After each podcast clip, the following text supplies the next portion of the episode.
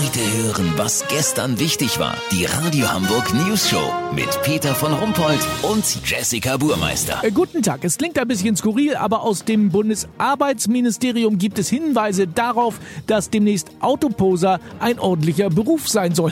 Olli Hansen, was hat es denn damit auf sich? Peter, die Jungs sind aus den Innenstädten ja sowieso nicht mehr wegzudenken.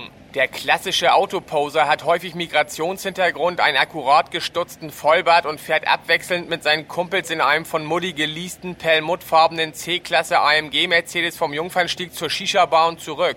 Aber auch der deutsche Lauch aus Pinneberg mit seinem pinkfarbenen, tiefer gelegten Opel Astra mischt gerne in der Autoposer-Szene mit. Ja, das weiß ich ja. Aber äh, warum soll denn das jetzt ein Beruf sein? Naja, Autoposer verbringen statistisch gesehen 38 Stunden in der Woche in oder an ihren Karren. Da sie häufig die gleichen Strecken fahren, könnten sie ein Teil der neuen Mobilität werden und als Minitaxis fungieren. Die Fahrgäste bezahlen mit Anerkennung, Applaus und Erstaunen, wenn ihnen zum Beispiel die regelbare Auspuffklappe oder das nicht eingetragene Soundsystem vorgeführt werden. So bekommen die jungen Männer die Aufmerksamkeit, nach der sie lechzen und Touristen können sich im Innenstadtbereich in schicken Sportwagen von A nach B kutschieren lassen.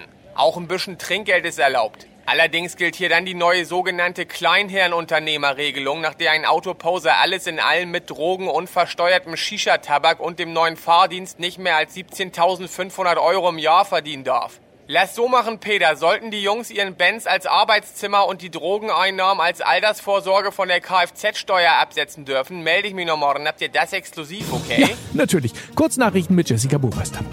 Hygiene. Bettwäsche soll man im Sommer einmal die Woche waschen. Ja, wer das macht, soll mal ganz laut schreien. Ja, danke Leute, das beruhigt mich. ARD, Sender verlängert Nachrichtenmagazin Tagesthemen um 5 Minuten. Neu ist die Beauty-Rubrik von Jessica Burmeister.